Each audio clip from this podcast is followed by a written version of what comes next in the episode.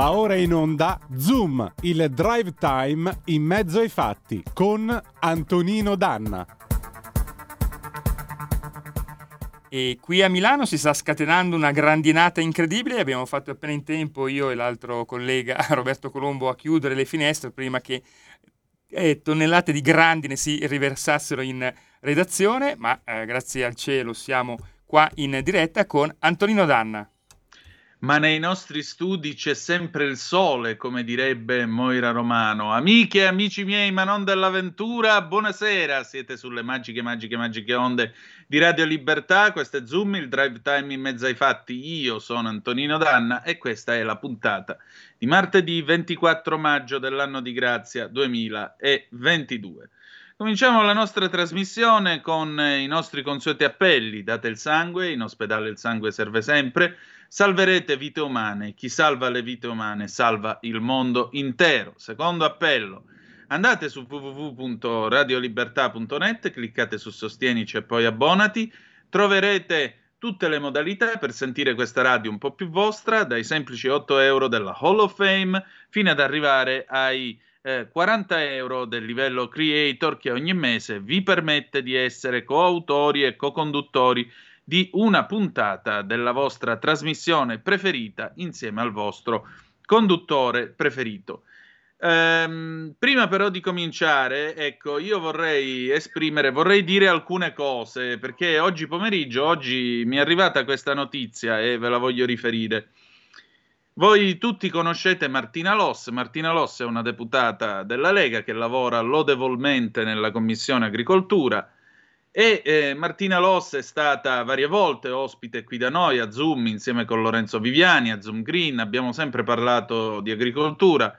È una persona tosta, sempre sul pezzo, molto capace, che quando si mette sulle cose va dritta al punto. Bene, oggi pomeriggio, in nome naturalmente della tolleranza, della, della, legalità, del fatto che odiare ti costa, del fatto che bisogna avere rispetto alle donne, mentre stava facendo attacchinaggio, perché alla carta patinata lei preferisce la carta e la colla, quella che serve per attaccare i manifesti, bene, mentre stava facendo attacchinaggio a Bolzano per, eh, per il referendum,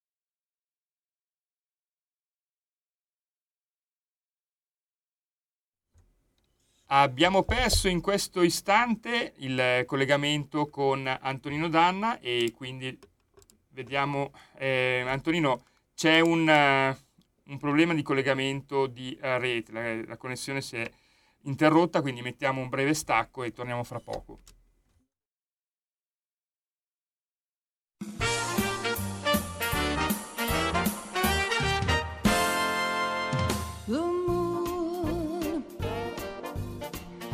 Standing alone without a dream in my heart,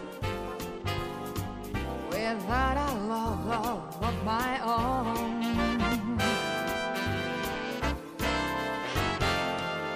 The moon, you knew just what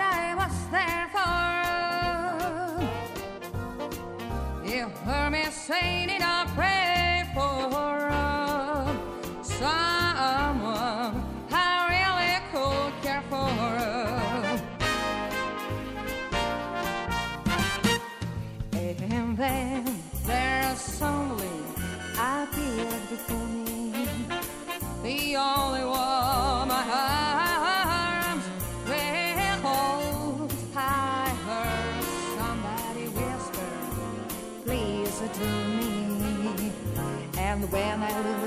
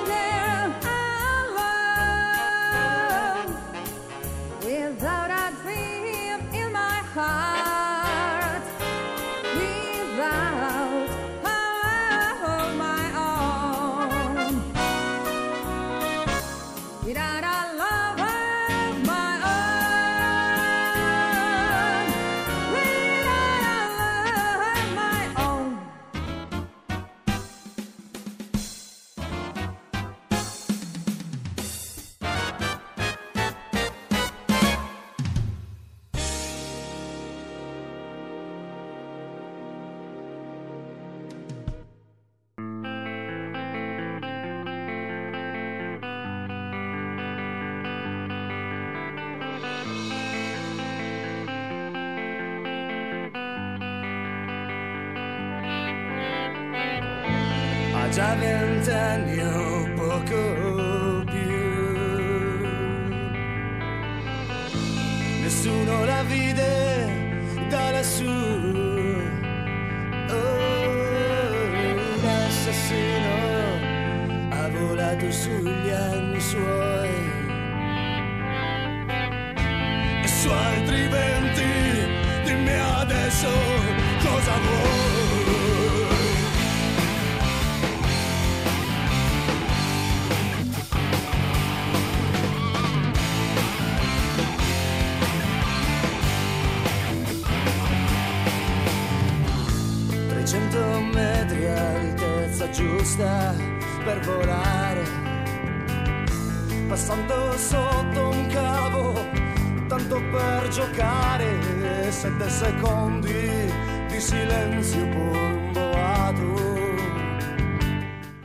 E io e Antonino Danna abbiamo sempre voluto dirlo, ci scusiamo con gli ascoltatori per l'interruzione delle trasmissioni non dipendente dalla nostra volontà, in questo caso un calo generale della corrente, saltata la corrente. Vero Antonino? Esatto, questo è l'anteprima di quello che ci toccherà col gas eh, in quest'inverno, mi sa. Comunque, eh, tanto per la precisione, io vi sto parlando dal telefono fisso. Tenetelo il, tene- il telefono fisso in casa che è sempre una garanzia.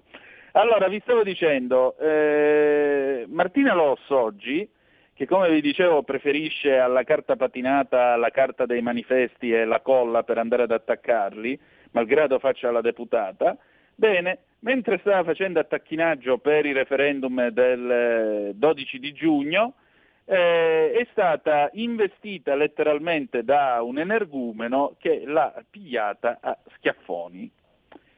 Ora, eh, ah, tra l'altro ha anche pestato, l'energumeno ha anche pestato una- uno che si è messo in mezzo, un collega, un, un iscritto del partito che è intervenuto, si è beccato anche un bel cazzottone in faccia. Ora, io trovo veramente disgustoso un uomo che alzi le mani su una donna e a me non me ne frega niente eh, delle qualità politiche, morali, quello che volete voi. Un uomo non deve alzare le mani su una donna, punto. Non c'è altro da dire, per cui io il mio affetto, il mio rispetto e la mia solidarietà nei confronti di Martina Loss.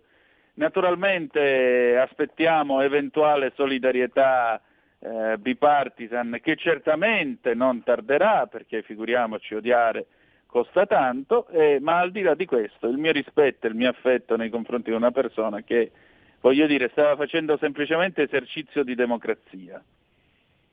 E i miei complimenti ovviamente ironici a questa bestia che evidentemente si sente così uomo e così forte da alzare le mani su una donna. Che schifo.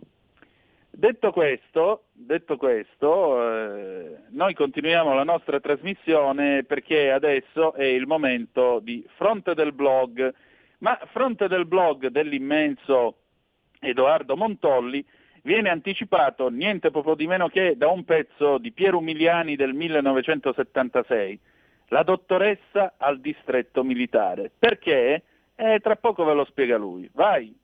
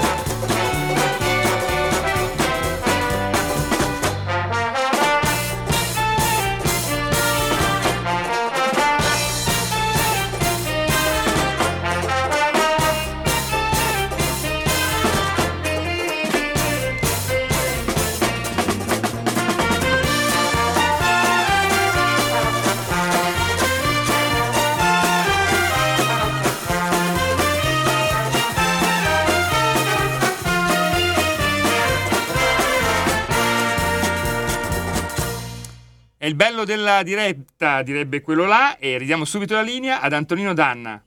Sì, è il bello della diretta, direbbe Gianni Minà. Siete sempre sulle magiche, magiche, magiche onde di Radio Libertà. Questo è sempre Zoom, il drive time in mezzo ai fatti. Antonino Danna al microfono con voi.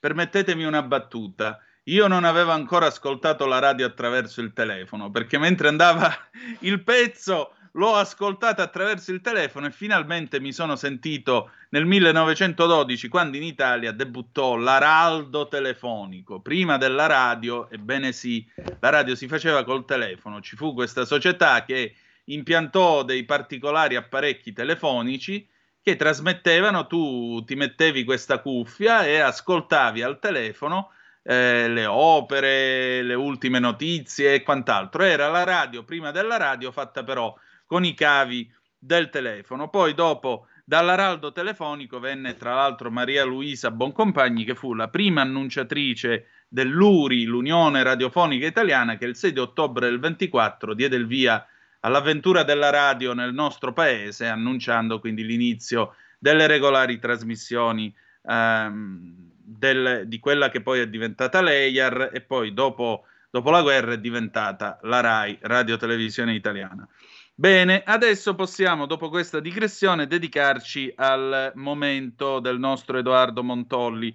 Perché ho messo la dottoressa eh, alla visita, la dottoressa del distretto militare del 76? Perché, beh, eh, la pigliamo con amara ironia questa puntata del momento di Edoardo Montolli che potete trovare eh, su Cronaca Vera in edicola quest'oggi. I dati di sicurezza sui vaccini sono un segreto militare. Il 12 maggio è giunta al Senato un'interrogazione parlamentare a firma di Lannutti, Angrisani, Giannuzzi, Crucioli, Lamura e Granato, indirizzata al ministro della Salute Roberto Speranza. Chiede lumi su una vicenda che mette i brividi. I legali di due associazioni avevano chiesto il 29 novembre all'AIFA l'accesso agli atti per le relazioni sulla sicurezza dei vaccini Pfizer, BioNTech, Moderna, AstraZeneca e Johnson Johnson. AIFA avrebbe risposto che i rapporti sulla sicurezza dei vaccini hanno natura riservata, sono di proprietà delle case farmaceutiche e l'Agenzia del Farmaco non possiede la dichiarazione richiesta. Non basta. Quando le due associazioni si sono rivolte all'EMA, l'Agenzia Europea del Farmaco, questa ha risposto che i report non possono essere divulgati per non pregiudicare il processo decisionale sull'autorizzazione incondizionata perché rientrano nel regolamento dell'ordine pubblico e in quello del segreto militare. I senatori chiedono dunque al ministro se non ritenga che gli studi scientifici non siano per loro natura pubblici, se non ritenga che sia indegno di un paese civile far rientrare nel segreto militare i dati sulle reazioni avverse a dei vaccini e se non intenda abrogare quel segreto se non ritenga che, data l'obbligatorietà dei vaccini per alcune categorie sociali, sia come minimo dovuto a quelle persone la conoscenza completa di cosa gli si stia iniettando nel corpo. E meno male che chi nutriva dubbi era un complottista. Ricapitoliamo. Ci hanno praticamente costretto a iniettarci un vaccino usando la mannaia del Green Pass, della sospensione lavorativa e delle multe. Schiere di virologi sono andate in tv per più di un anno a giurare che il vaccino era sicuro, irridendo chi manifestava scetticismo. Il 99% dei giornali, noi esclusi, metteva alla berlina chi non voleva vaccinarsi, bollandoli come Novax e negazionisti. Politici, opinionisti, cialtroni di ogni risma invocavano per loro segregazione, carcere esclusione dalla vita sociale e oggi scopriamo invece che l'AIFA, l'Agenzia Italiana del Farmaco, non ha neppure in mano i rapporti sulla sicurezza dei vaccini? E com'è possibile che l'EMA, l'Agenzia Europea dei Medicinali, invochi il segreto militare? Ma è uno scherzo? Ma sulla base di che cosa allora dicevano che erano sicuri e ci hanno obbligato a farlo? L'avvocato Enzo Iapichino, uno dei cinque legali delle associazioni che hanno fatto richiesta degli atti, dice al Fatto Quotidiano se parliamo dei dati della sicurezza dei vaccini, a questo punto presumiamo che non ne siamo in possesso. Se parliamo degli studi scientifici, presumiamo che li abbiano. Allora perché non li mettono a disposizione? Già, perché? Non so se ricordate quando esattamente un anno fa vi raccontavamo dei consensi informati che cambiavano dalla sera alla mattina, fino a far sparire talune voci, come il punto 10 del foglio che facevano firmare inizialmente per AstraZeneca e che recitava non è possibile al momento prevedere danni a lunga distanza. Rammentate in proposito ciò che all'epoca diceva il presidente dell'EMA, Emer Cook? Giurava Il vaccino AstraZeneca è sicuro ed efficace. Escludiamo relazioni con i casi di trombosi. Poi, dopo oltre 12 milioni di dosi inoculate agli italiani, le trombosi provocate da quel vaccino sono state invece accertate. Ma nessuno pagherà penalmente, perché è stato messo lo scudo penale sull'intera catena di comando, dalla casa farmaceutica alle istituzioni ai medici. E ora sappiamo anche quanto vale per lo Stato italiano il decesso di un suo cittadino causato da quel vaccino autorizzato e di fatto imposto dallo stesso Stato. La miseria di 77.000 euro. Tanto hanno corrisposto ai parenti di Francesca Tuscano, morta il 4 aprile 2021 per trombosi cerebrale dovuta, secondo i periti, proprio ad AstraZeneca. Faceva l'insegnante di sostegno e verosimilmente a 32 anni non sarebbe mai morta di Covid se si fosse contagiata. Il punto è che non c'è solo AstraZeneca, ma ci sono i vaccini mRNA come Pfizer e Moderna che continuiamo ad utilizzare.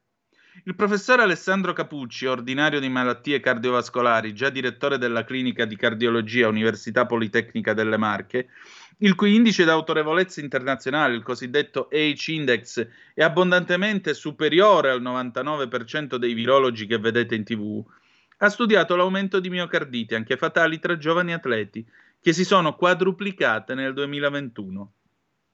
Dopo aver citato quattro pubblicazioni scientifiche che le mettono in relazione ai, ai vaccini anti-Covid, scrive sulla nuova bussola quotidiana. Esistono al presente dati significativi sul negativo effetto dei vaccini mRNA, specie nei giovani atleti maschi, a seguito di incremento del livello di catecolamine circolanti come mediatori di severe complicanze aritmiche e contrattili cardiache che possono giustificare l'incremento riscontrato di morti improvvise. Tutto si può dire, ma non che queste complicanze siano benigne e di scarsa rilevanza clinica. E dopo tutto questo, le istituzioni vietano perfino l'accesso ai dati di sicurezza opponendo il segreto militare. Ma nessuno si vergogna? Già, nessuno si vergogna. Questo è Edoardo Montolli oggi con il suo Momento, la rubrica che appunto tiene su eh, Radio Libertà. Eh, Radio Libertà, scusate, che tiene su Cronaca Vera, rubrica che naturalmente noi vi presentiamo come ogni martedì 0266203529 se volete essere dei nostri per telefono 346 642 7756 se volete inviarci delle zappe o whatsapp che dir vogliansi perché siete i benvenuti. E naturalmente la notizia eh, non può che lasciare interdetti lascia interdetto il fatto che appunto più si va davanti, nessuno nega l'utilità della vaccinazione, nessuno nega l'utilità del vaccino. Personalmente io me lo sono fatto, con tre dosi tornassi indietro me lo rifarei, ma resta il fatto che le controindicazioni ci sono state, le morti ci sono state e questi sono fatti che non si possono negare. Certo, la corsa alla vaccinazione, certo la corsa a intervenire d'urgenza eh, per arginare il virus, tutto quello che volete, ma morire di fuoco amico in una guerra, perché questo è stato morire di fuoco amico in una guerra e non poterci dire perché questo sia accaduto, chi è che ha sparato. Opporre addirittura il segreto militare. Perché il segreto militare? Ma soprattutto in questa democrazia, ma vi rendete conto che l'Unione Europea della signora von der Leyen, se non ricordo male, ha secretato gli accordi inerenti i contratti di fornitura dei vaccini, quanto li, li si paga, quanto li abbiamo pagati e così via? Ma davvero stiamo scherzando qui? Veramente senza parole. Regia, io vedo che è spuntato il banner tra poco, quindi direi che se abbiamo ancora un minuto lo impieghiamo, se no possiamo andare in pausa e poi tornare con un pezzo di Enzo Trucio Lavallone del 1980. Ti chiami Africa, dite voi. Hai perfettamente azzeccato quello che accadrà nei prossimi 30 secondi. Perfetto, e allora noi chiudiamo qui questa pagina e riprendiamo dopo il pezzo di Enzo Trucio Lavallone Ti chiami Africa con il faccia a faccia con Anna Bono, perché e poi ve lo dico. Polenta e di rock, ogni domenica Dalle 21 la musica rock. con Ulmic e il Pivi. Rock and roll col CH. E ricordo todas que pulente virtuosa convenios. Stai ascoltando Radio Libertà, la tua voce libera, senza filtri né censure, la tua radio.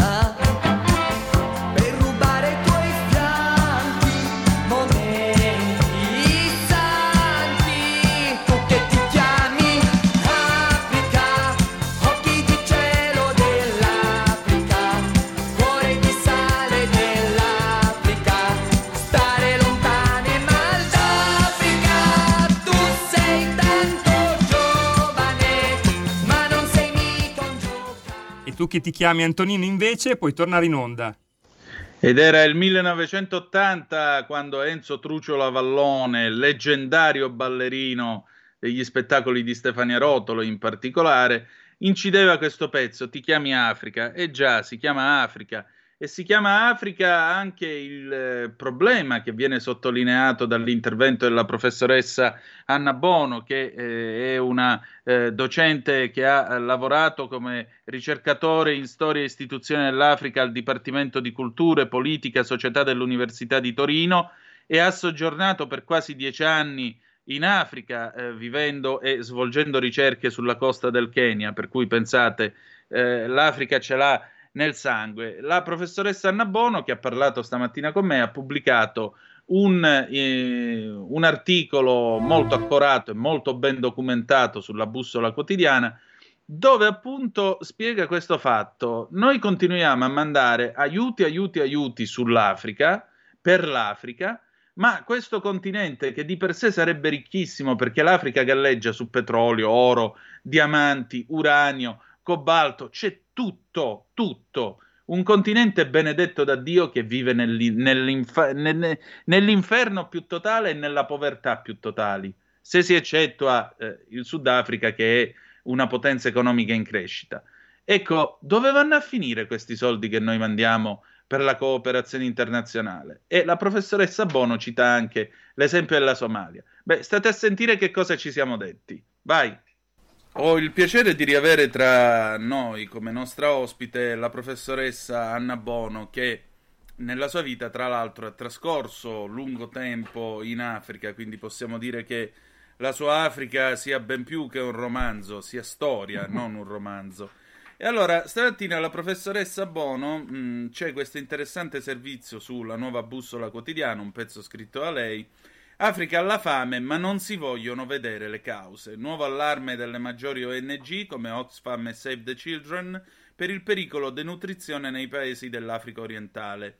Le cause sono identificate nel Covid, la guerra in Ucraina e il taglio degli aiuti, ma questi paesi vivono di aiuti e nessuno si pone la domanda del perché tutti quei miliardi finiscano nel nulla. Ecco, cominciamo da qui. Com'è che un continente in fondo baciato dalla fortuna, perché l'Africa ha tutte le risorse naturali possibili e immaginabili, incluso anche l'uranio più che strategico, ora come ora, o il cobalto per le batterie delle auto elettriche. Come fa un continente nato ricco a vivere nella miseria più infame se si eccettua il Sudafrica, professoressa? Se si eccettua il Sudafrica e con dei limiti anche lì. Eh, la, è, è, un luogo comune, un'abitudine diffusa, ma eh, in molti ambienti, da quelli politici a quelli accademici e, e, e via dicendo, trovare sempre per l'Africa eh, delle cause eh, per i problemi dell'Africa delle cause esterne. E difatti l'articolo che ho scritto che si eh, rifà a delle denunce di due importanti organizzazioni non governative, Save the Children e Oxfam, fa proprio questo, dice il il, il, l'est del, tre paesi in particolare dell'est africano, Kenya, eh, Somalia ed Etiopia sono eh, minacciati da carestia e questo dipende, lei l'ha letti, l'ho appena, li ha appena elencati i motivi, sono motivi esterni per l'appunto, il, il, il Covid che, eh, che, ha colpito tutto il mondo, la, adesso la guerra in Ucraina, i, eh, la mancanza di aiuto esterno e anche i debiti contratti da questi paesi che non vengono cancellati. Eh, lei ha ragione, l'Africa è un continente eh, con, con, poche eccezioni, ci sono alcuni paesi eh, in difficoltà eh, e, per motivi fondati, ma nell'insieme il continente africano ha due risorse enormi, straordinarie, le risorse naturali, sia quelle derivanti dal, dall'agricoltura, dalla coltivazione, dall'allevamento, sia immense quelle eh, del sottosuolo.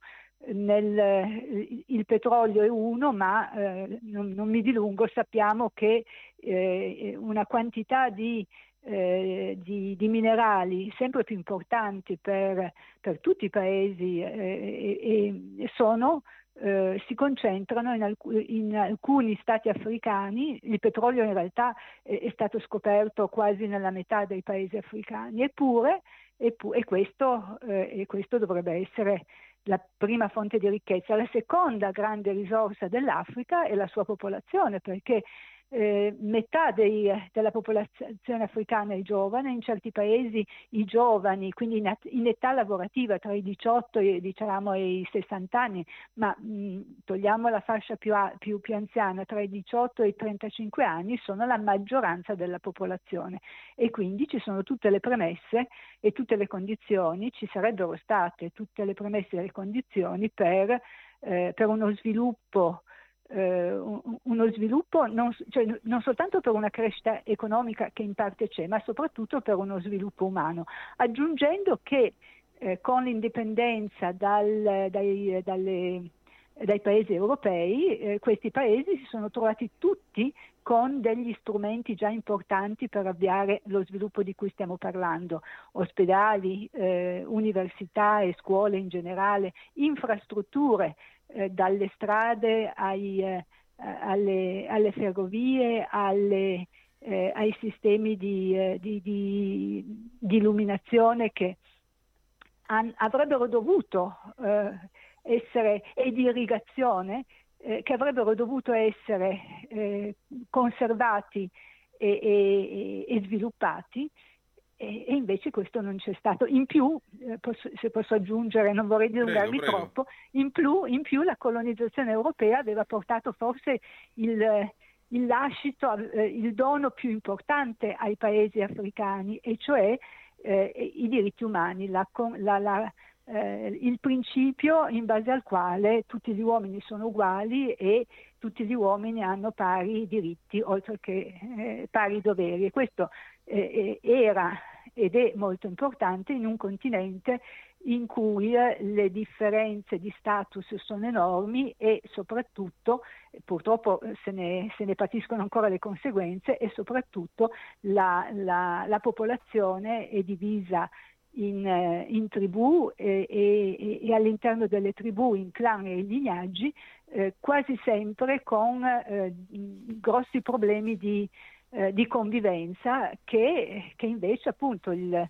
il, il, il principio, sì, il principio, il valore della, eh, eh, portato, introdotto malamente, devo dire, con la colonizzazione, ma comunque introdotto della parità di tutti gli esseri umani, eh, avrebbe dovuto stemperare. Insomma, c'erano tutte le promesse perché questo continente, parlo di 50-70 anni fa, eh, decollasse. E dal punto di vista della dello, della crescita economica, come ho detto, questo, questo, è successo in effetti, soprattutto poi dal momento in cui eh, la scoperta del, eh, del, petrolio ha dato a, a, certi paesi, penso alla Nigeria, de, del, delle opportunità eh, delle opportunità straordinarie. La Nigeria che esporta petro- produce ed esporta petrolio, ricordiamolo, da almeno dagli anni 60, indipendente dagli anni 60 e che continua a essere però uno dei paesi più, più poveri, più poveri del, del, pianeta. Eh, esatto. Mi fermo perché non vorrei...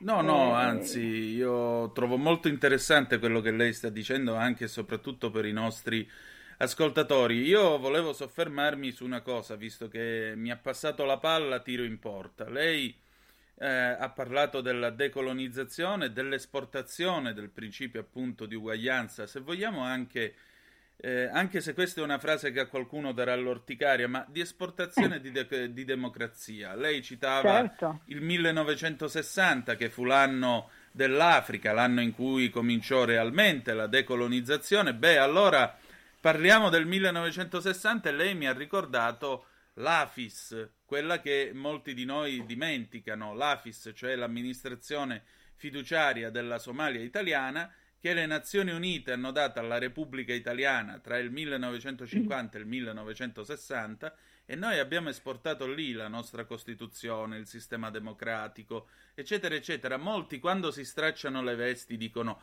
ah, l'Italia coloniale, l'Italia coloniale. Anche la Repubblica Italiana è stata una nazione che ha un passato coloniale. La Repubblica, non l'impero, non il Regno d'Italia. Certo. E ci siamo comportati dignitosamente. Però, malgrado questo, nel suo articolo se ne fa eh, un'ampia disamina, malgrado questo, la Somalia però è ancora alla fame, anzi addirittura soffre eh, le corti islamiche, soffre Al-Shabaab e così via, è dovuta entrare in guerra pure l'Etiopia quindi nel Corno d'Africa che cosa sta succedendo? Beh, in, nel Corno d'Africa sono due in particolare i, i paesi in, in, in, grossa difficoltà. Uno è l'Etiopia, eh, per, soprattutto negli ultimi due anni. Eh, parliamo della Somalia. La Somalia è in guerra dal 1991, forse molti se lo sono dimenticato anche perché eh, dal 1991 quanti anni sono? 31. Eh, ed è, è infatti, e, eh, questa guerra è incominciata quando un dittatore eh, Siad Barre si chiamava e non è più riuscito, che ha governato in Somalia la Somalia per, per, eh, per, molti anni, non è più riuscito a tenere insieme, devo dire con pugno duro e, e, e, con, eh, e con, eh, con, violenza e, certamente non, eh, non, applicando i principi democratici, questo va detto, però era riuscito per, per decenni a tenere insieme eh, i clan e i sottoclan in cui il paese è, diviso. Quando quest- l'equilibrio eh, instaurato da questo. È una situazione un po' simile a quella che si è verificata dal 2011 un po' in Somalia. Cade una dittatura che però era riuscita a tenere insieme delle forze inconciliabili, eh, anche lì si tratta di clan, eh, di clan e tribù.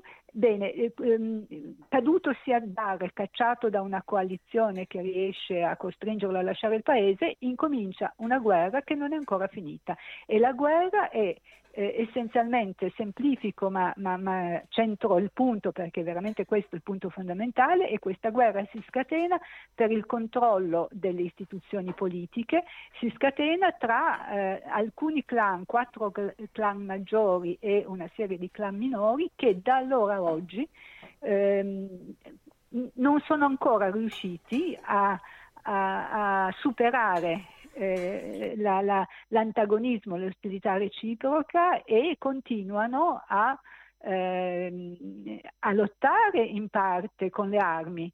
Eh, soprattutto quelli che eh, si sono staccati dal governo e hanno creato questo gruppo eh, questo gruppo jihadista, al-Shabaab che lei ha citato, e a lottare a livello politico per contendersi le cariche, da quella del presidente eh, alle cariche governative, quindi eh, i ministeri, i posti in Parlamento e poi via via anche le cariche amministrative, il controllo delle varie città dalla più grande alla più piccola.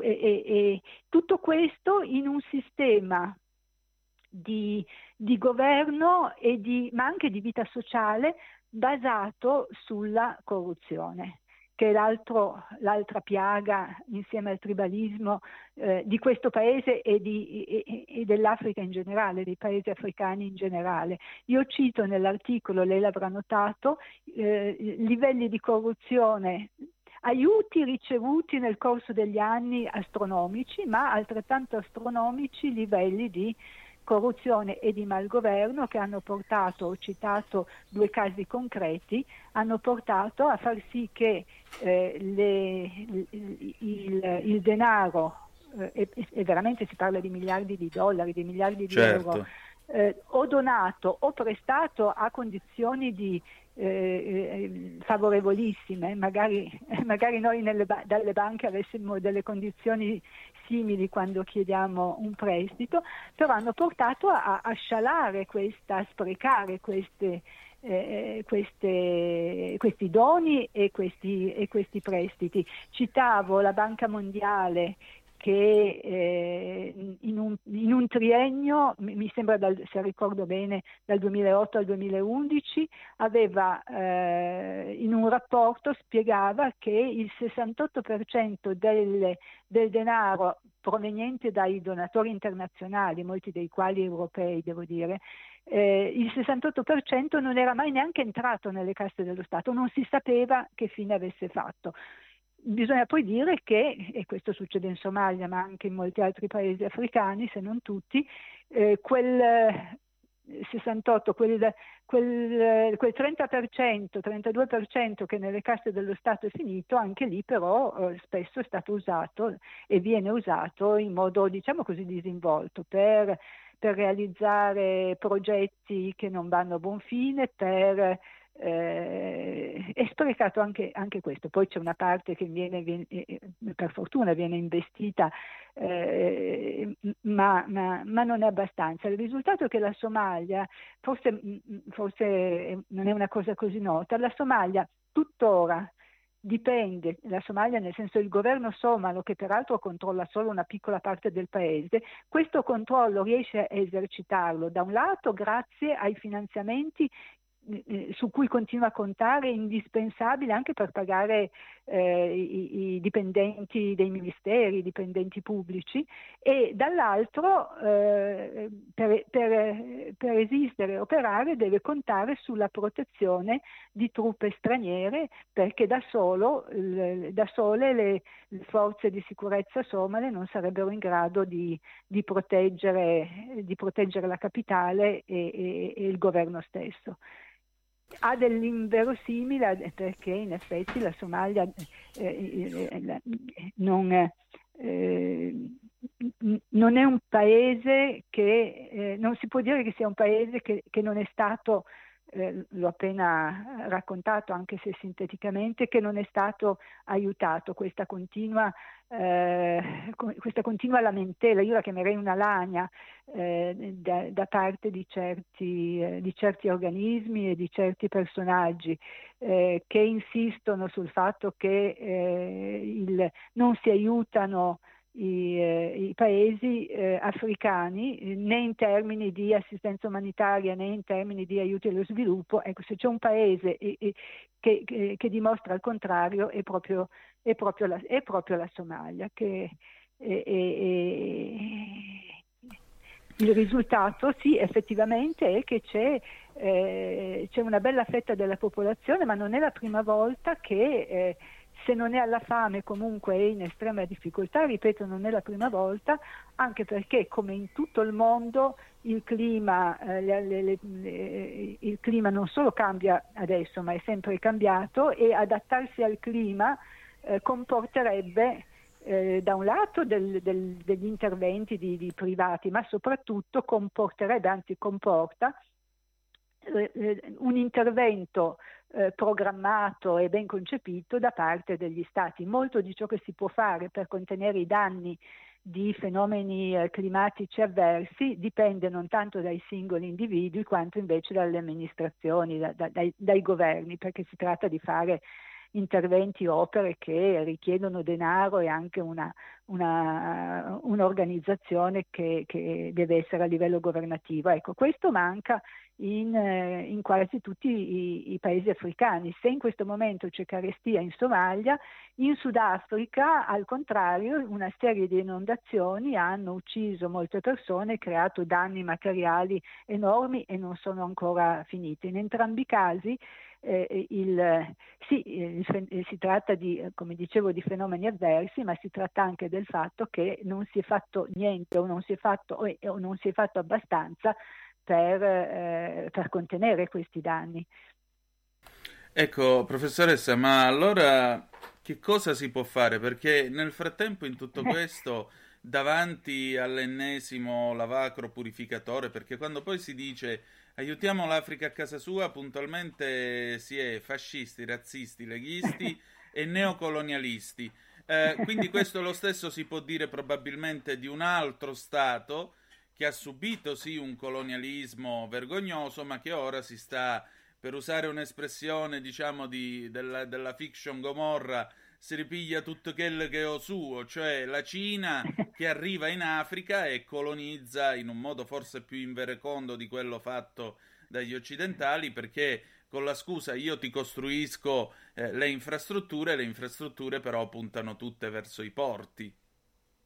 Eh, sì, non, non, sempre, ma il fatto è che sì, la, la, eh, la, Cina costruisce molte infrastrutture, ma non è che le regala, eh, sono prestiti anche in questo caso a, ehm, a tassi agevolati, con una differenza importante, mentre, e, e quindi questo eh, eh, questo comporta, eh, e questo vale per tutti i paesi africani, una crescita del debito estero che, eh, che, che, che cresce e, e, e, che può diventare ehm, se non insostenibile, veramente gravoso, con una differenza che mi preme, eh, perché di nuovo questa è una cosa che spesso, anzi mai si dice, anche eh, i paesi occidentali, pre, come dicevo prima, oltre a donare, eh, pre, danno danno in prestito grossi, eh, grossi, capitali per realizzare anche loro infrastrutture o altro.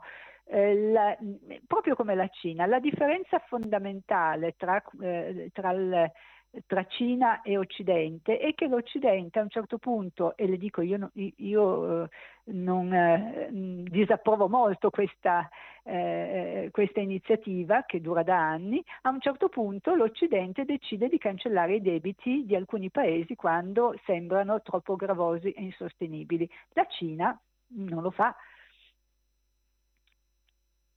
Certo, non lo fa perché comunque no, ha, il suo, ha, il suo, tornaconto no, e ha il suo interesse. No, no, no, non li cancella perché li vuole indietro quei, eh, eh, eh, quei prestiti, o ne cancella una piccola parte o semplicemente, come è successo in Kenya, interrompe un, un finanziamento. In Kenya negli anni trascorsi si è costruita una linea ferroviaria di alta velocità che collega Mombasa a Nairobi che avrebbe dovuto arrivare poi fino in Uganda. Eh, dati i costi esorbitanti, dati, dovuti in gran parte a, a, a, livelli di nuovo di corruzione inimmaginabili e, a, e data la disinvolta gestione di questa impresa quando poi ha cominciato a funzionare, il, il governo del Kenya eh, ha, ha, iniziato a tardare nel, nel, restituire o ha sospeso la restituzione dei, eh, del denaro ricevuto secondo quanto era stato stabilito e la, la Cina a, a, quel punto ha, eh, nonostante le rimostranze del governo eh, africano, ha deciso di non finanziare la tratta successiva che da Nairobi avrebbe pot- dovuto portare fino ai confini dell'Uganda il, eh, la linea ferroviaria di alta velocità. E, e, e eh, però se mi permette n- non è che c'è un atteggiamento, questo sì inconsapevolmente un po' diciamo razzista nei confronti dell'Africa e si capisce da come ci esprimiamo. Non è che l'Europa colonizza pre, eh, eh o ha colonizzato e ricolonizza l'Africa eh, con i suoi interventi sia economici che militari, non è che questo, questo, è il mio modo di vedere, no, non è la Cina che si colonizza a sua volta l'Africa, ma è l'Africa che eh, eh, che è un soggetto attivo che si fa, eh, eh, si vende, ecco, diciamo così, alla Cina o altri paesi. Eh, non, non, so se, se rendo sì, insomma, la sono... differenza. Cioè l'Africa è protagonista, l'Africa è un soggetto attivo. Noi siamo abituati a, a, a proprio a vederla come una vittima eh, sacrificale di, di, di, interessi di altri paesi, per cui non la mettiamo mai come soggetto. Quando io sento dire il, il, il, appunto la Cina si compra eh, delle terre eh, per, eh, per, estendere le proprie coltivazioni per una popolazione in crescita. Io invece nei miei articoli dico eh, l'Africa vende le sue certo. terre. Eh, certo. Così come quando si dice, adesso per esempio parlando della guerra in Ucraina, eh, la Russia ha, mm, eh, acquistato peso e, e, e, potere in Africa per, eh, esportando armi e, e, anche i mercenari, i famosi, i, i famosi mercenari della, della Wagner. Eh, io eh, ribalto la, la, frase, dico l'Africa ha, ha contrattato con la Russia eh, l'acquisto di armi e l'aiuto di, eh, di mercenari.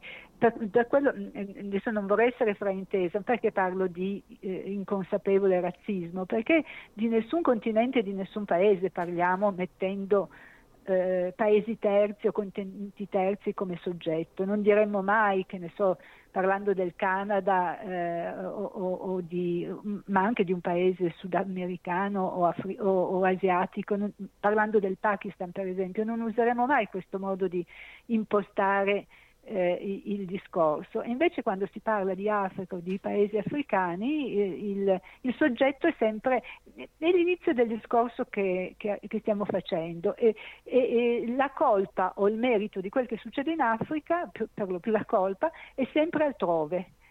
Certo. È sempre altrove e mai direttamente in casa. Eh, eh infatti, infatti. Ma allora... io dico... Eh, dica, dica la prima responsabilità ovviamente degli africani, così come di quello che sta succedendo in Italia.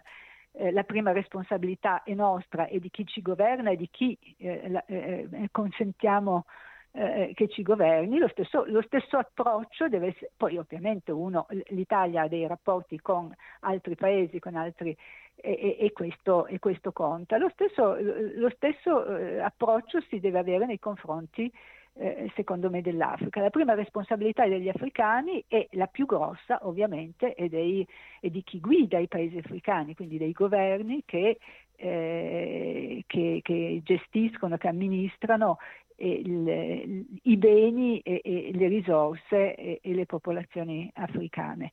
E, e, Insomma, sarebbe ora che l'Africa e- arrivasse alla maggiore età. per- ecco, però le- bravo, perché ce l'ha già la maggiore età. Tra l'altro eh, la- la- l'umanità è nata in Africa, quindi il- volendo è il continente più maggiorenne di- di, Certo. eh, eh, di tutti. Lei mi dice cosa, cosa fare per l'Africa, prima di tutto è, è- è- è- appunto questo, cosa l'Africa è disposta, è disposta a fare, che cosa l'Africa vuole. C'è uno splendido libro, ormai vecchio ma tuttora attuale, io l'ho tradotto dal francese negli anni 90, pensi, che si intitola, scritto da una, da una sociologa africana, si chiama Axel Kabou, che si intitola e se l'Africa rifiutasse lo sviluppo, punto interrogativo, e analizza tutta una serie di fattori che secondo lei eh, in effetti eh, spiegano eh, eh, una volontà eh, di, di- di- africana di, eh, di- di- non- di continuare a vivere secondo certi principi e, e- e- quindi di rifiutare lo sviluppo con tutto ciò che lo sviluppo eh, comporta di cambiamento. Senta, un'ultima domanda. Un'Africa divenuta finalmente maggiorenne, che ruolo avrebbe nel mondo?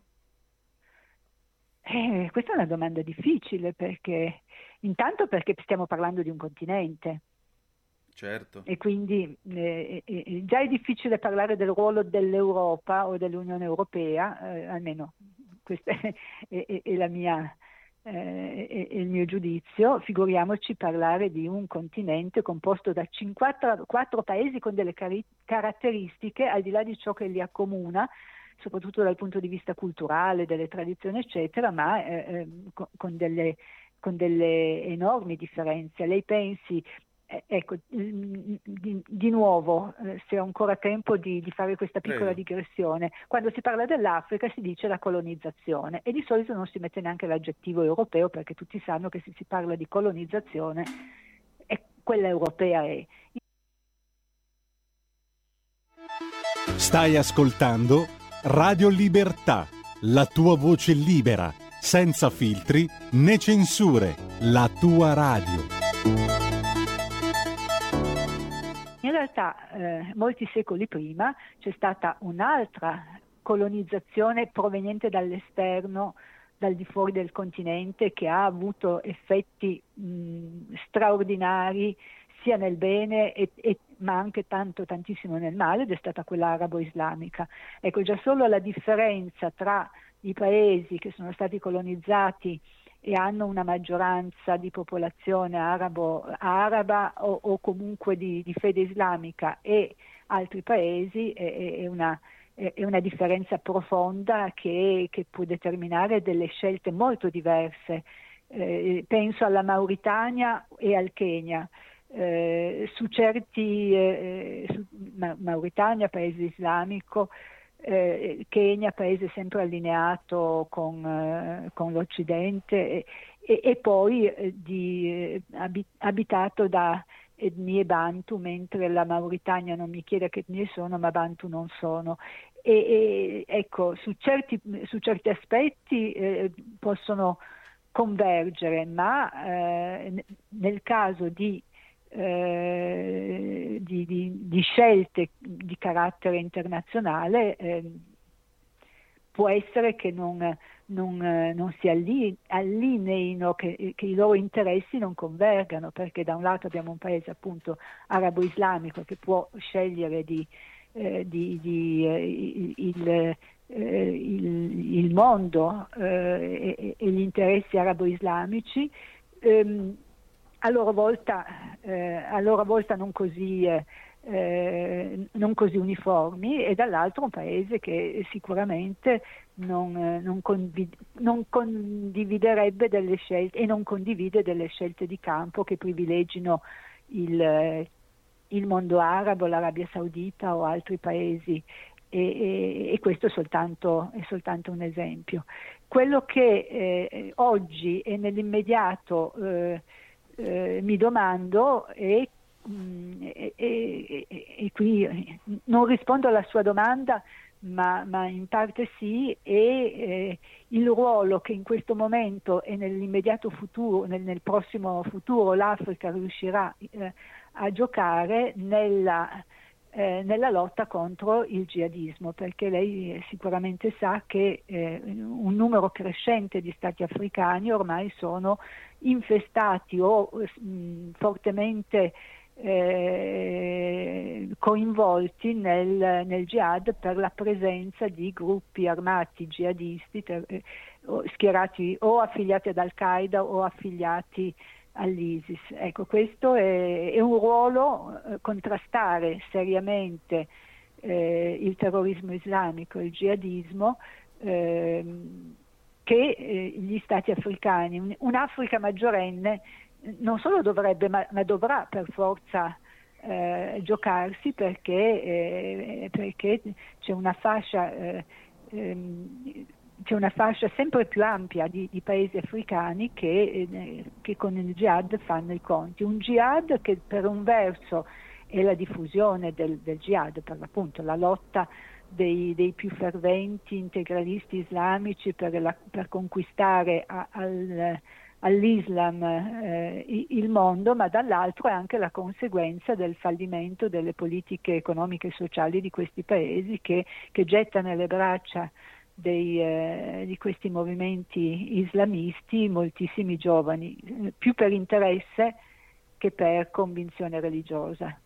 Insomma, Ma questo certo. un discorso eh, veramente molto importante che eh, e che forse è, è un, non dico che sia la sfida più, più importante, ma di sicuro è una sfida decisiva eh, e, e, per forza l'Africa eh, dovrà giocare, deve e dovrà giocare un ruolo perché è lì che si misurano eh, questi, questi, gruppi jihadisti eh, che, che però sono una minaccia universale. Certo, avremo modo, Avremo modo di tornarci su questo perché è un tema molto Volentieri. interessante, ma è Volentieri. una strada effettivamente molto in salita quella che si prospetta. Grazie. Grazie a lei.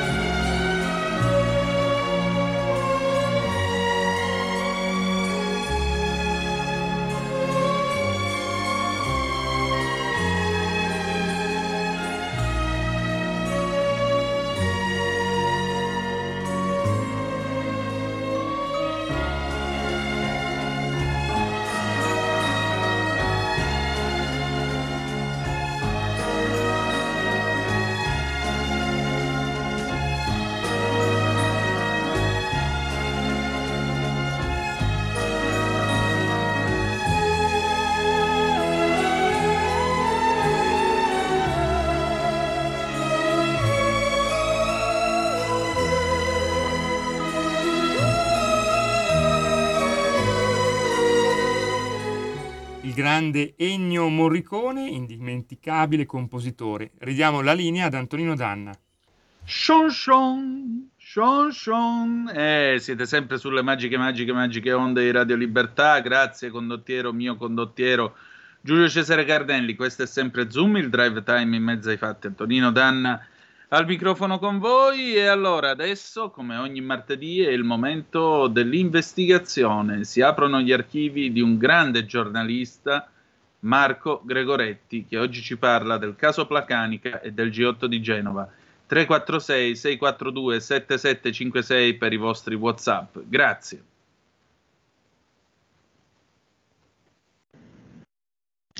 Ed è martedì, come ogni martedì è il momento di Marco Gregoretti, il nostro giornalista investigativo che io ho il piacere di avere come co-conduttore di questa parte di Zoom. Marco, oggi si parla di Mario Placanica e di quello che è successo in quel del G8 di Genova. Eh, l'altra volta ci siamo salutati appunto ricordando, eh, ricordandone la figura, ricordando questo ragazzo di Calabria. Io sono andato a rileggermi una mia intervista che gli feci nel febbraio del 2007, quando appunto lui eh, sostenne di essere stato sostanzialmente abbandonato dallo Stato, da tutti, di, di aver trovato solo porte in faccia dopo la vicenda del G8 di Genova. Beh, eh, posso anche capire lo sfogo di questo giovane carabiniere che è stato, eh, passatemi, passatemi, un po' la, la, la, la, sintesi, è stato cornuto e mazziato. Certo. Nel senso che allora la versione ufficiale racconta che lui eh, all'interno di una camionetta dei carabinieri in piazza Limonda a Genova e la sia vista molto brutta e in effetti il modulo che adottavano i black bloc, i, gli antagonisti, era quello di bloccare con una, con, con una sbarra, con qualche cosa, la, la, la, portiera affinché non potessero uscire i carabinieri che erano dentro e rompere il vetro con l'estintore e tirare dentro una Molotov. L'avevano appena fatto un'altra camionetta dove però i carabinieri che erano dentro, penso fossero tre, erano riusciti a, a, a mettersi in salvo. E allora lui, eh, diciamo, è così spaventato, ma eh, spaventato come anche il carabiniere, certo. avrebbe sparato e ucciso Carlo Giuliani. La qualcosa che è un capitolo a parte perché quando muore un ragazzo, muore un ragazzo ed è una cosa terribile. Quindi posso capire tutto il dolore dei genitori, degli amici, ma anche nostro, perché è morto un, un giovane ragazzo, a, a, prescindere da quello che stava succedendo. Ma eh, io ero a Genova, io mi sono fatto tutti i giorni, mi sono preso. Eh, Ehm, le botte no perché sono abbastanza scaltro tra virgolette ma me la sono vista brutta una volta con i black bloc e una volta con i poliziotti mm. era veramente era un, un casino terrificante cioè, era, era, incomprensibile quello che stava succedendo con, con questa colonna sonora virtuale sottofondo di Manu Chao de, delle canzoni di Manu Chao che aveva appena fatto un concerto a Genova, no? Sì. C'era, era un'atmosfera surreale, però molto molto violenta. E io ricordo che eh, io ero in, in um, eh, ero appena, ecco, ero appena, mi ero appena messo in salvo, tra virgolette, eh, in maniera rocambolesca da un gruppo di black bloc perché io ero andato lì anche con una macchina fotografica di quelle mi avevano dato in dotazione una, ro- una roller bar, quelle, un Hasselblad. Niente di meno. Sì. Io dicevo, ma come faccio con sta roba? E però avevo questa cosa appesa su per una salita che, che partiva uh, da via Torino, mi sembra. Sotto c'era una piazza dove stavano spaccando i bancomat, eccetera io vedo una macchina che brucia, no? che sta bruciando, e allora vado per fotografarla no? e mi avvicino e dalle vie laterali saltano fuori black block e io faccio delle foto ma poi scappo giù in discesa. Vicino a me c'è un fotografo, un fotografo e la scena è buffissima perché la mia Hasselblad si attorciglia, cioè le nostre due macchine fotografiche si attorcigliano mentre scappiamo e quando arriviamo sotto, poi dopo io vado direttamente nella sala stampa che era allestita eh, ai piedi di Piazza De Ferrari, insomma, no? c'era questa sala stampa, io entro, lì c'era, eh, in quei giorni c'era Canale 57, mi sembra si chiamasse, una televisione di Genova che faceva la finta diretta, cioè continuava, c'erano i, i vari cameraman che riprendevano, i giornalisti che facevano le cronache, poi ma- mandavano di corsa la cassetta, la mettevano ed era una diretta sfalsata di 20 minuti. Quando io entro in sala stampa c'era questo maxi schermo, c'erano tutti i vari colleghi e, e mentre entro c'è proprio la scena, qualcuno che aveva ripreso la scena di io che scappo, che mi attorciglio intorno, quindi una cosa kafkiana. No? Sì. Io ho sempre detto che l'unico, l'unico, talento che ho è il culo di trovarmi al momento giusto, al posto giusto. Ecco, è, è, successo quella volta. Ma ti faccio tutto questo preambolo perché mentre io ero lì, poi dopo c'erano tutti i colleghi, tutti, c'era Ruotolo, c'era Maria Laura Rodottà, tutti i colleghi con cui avevo lavorato peraltro, tutti però tutti infighettiti, no? Io invece sono sempre, quando in quelle situazioni, andando sempre in mezzo, sempre tutto sudato, sporco, no? Sono uscito, sono uscito di nuovo e, e mi dirigevo verso Piazza Limonda sono stato avvicinato da un signore sconosciuto e non so perché si sia avvicinato a me, sconosciuto, un signore di piccolo con gli occhiali spessi, di 60 anni così, eh, che mi dice eh, hanno ucciso un ragazzo in piazza Limonda, l'hanno appena ucciso. Io dico come hanno appena ucciso? C'era, mi ricordo, vicino a me Ruotolo, che aveva cioè, questo atteggiamento sempre da, da figo, so tutto io, poverino, insomma, poi e, e allora lui telefona in questura e, e, e, mi dice no, una cazzata, non è successo niente. Io invece sono andato lo stesso, eh, certo che era successo, avevano ammazzato Carlo Giuliani. Mentre andava, eh, ed era, ti, ti, assicuro, era guerra, era veramente guerra, era una cosa terrificante. Lacrimogeni che arrivavano da tutte le parti, poi eh, venivano utilizzati in quei giorni dei lacrimogeni che poi sono sperimentali, illegali, che poi mm. sono stati anche dichiarati eh, eh, fuori legge, penso, perché contenevano delle sostanze, sono poi morte delle persone in seguito.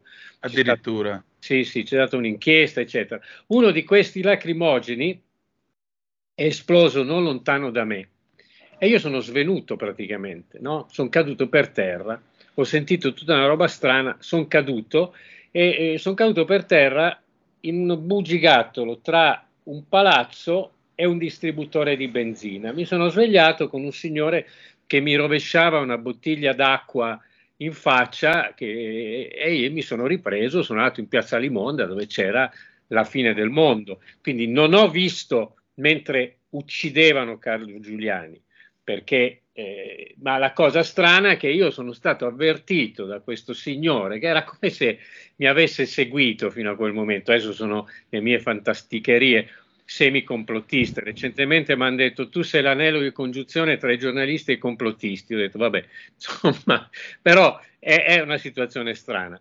E, e, comunque io poi ho, ho, ho investigato giornalisticamente su questa vicenda e tu devi sapere che le operazioni in piazza Limonda erano in qualche modo dirette da due personaggi mm. eh, che poi sono stati interrogati anche dalla commissione eh, parlamentare d'inchiesta diretta da Luciano Violante. Uno di questi personaggi era anche in Somalia ed era stato ah. anche protagonista di una delle vicende di stupri in Somalia aveva la, eh, mi sembra, il grado di maggiore e invece in Piazza Limonda era già colonnello, ma era, credo, stato eh, assorbito dal sismi dei servizi.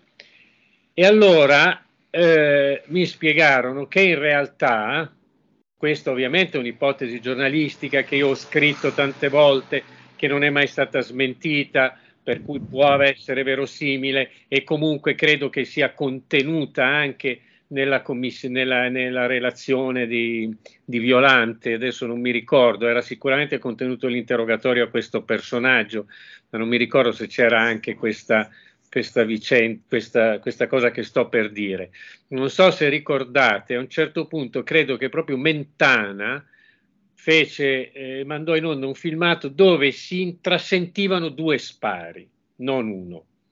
E allora mi spiegarono che in realtà non è stato Placanica ad ammazzare il povero Carlo Giuliani, ma è stato qualcun altro, non so chi, ovviamente, anche se le mie fonti mi lasciano supporre, eh, che ha usato dei proiettili che si chiamano subsonici, pallottole subsoniche, che viaggiano più lentamente del, eh, del suono e quindi provocano questo effetto. Adesso tecnicamente ho tutta la relazione e mi hanno spiegato come funziona, però la sostanza della notizia che mi è stata argomentata da più di una persona, tra cui uno di quei famosi personaggi di cui parlavo l'altra volta, della famosa unità eh, segreta che aveva i compiti di eh, sobillare le piazze,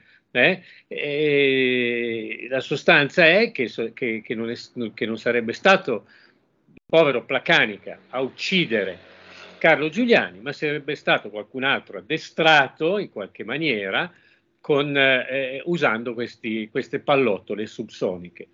Eh, nella mia, eh, mia, diciamo, nel mio scenario giornalistico eh, ha senso questa mm. storia. Io era da, da, da diciamo 4, 5, prima, 3, almeno 3-4 mesi prima del, del G8 che da un lato un mio amico che faceva il capo della squadra mobile di Firenze che io conoscevo perché eh, mi occupavo del mostro ed eravamo poi diventati amici. Dall'altro, i carabinieri di, di Firenze che, che, che, conoscevo per le vicende del doping, della pedofilia, eccetera, mi telefonavano molto spesso, molto spesso dicendomi Marco, non andare a Genova perché ci scapperà il morto. Noi lo sappiamo, ci scapperà il morto perché la sostanza era deve scapparci il morto.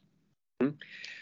Eh, e, insomma, eh, questo per me era, peraltro quei carabinieri eh, eh, mi raccontavano anche come si erano addestrati a Firenze, dove vicino, abbastanza vicino a Santa Maria Novella c'è la scuola dei sottufficiali marescialli, mm. eccetera, dei carabinieri. Dice, noi qua ci siamo allenati menandoci, cioè tre o quattro erano finiti all'ospedale con le braccia rotte e le gambe rotte, le gambe rotte perché le, ci siamo addestrati a botte da orbi, a botte da orbi, perché eh, abbiamo un compito. Poi è successo di tutto a Genova, eh.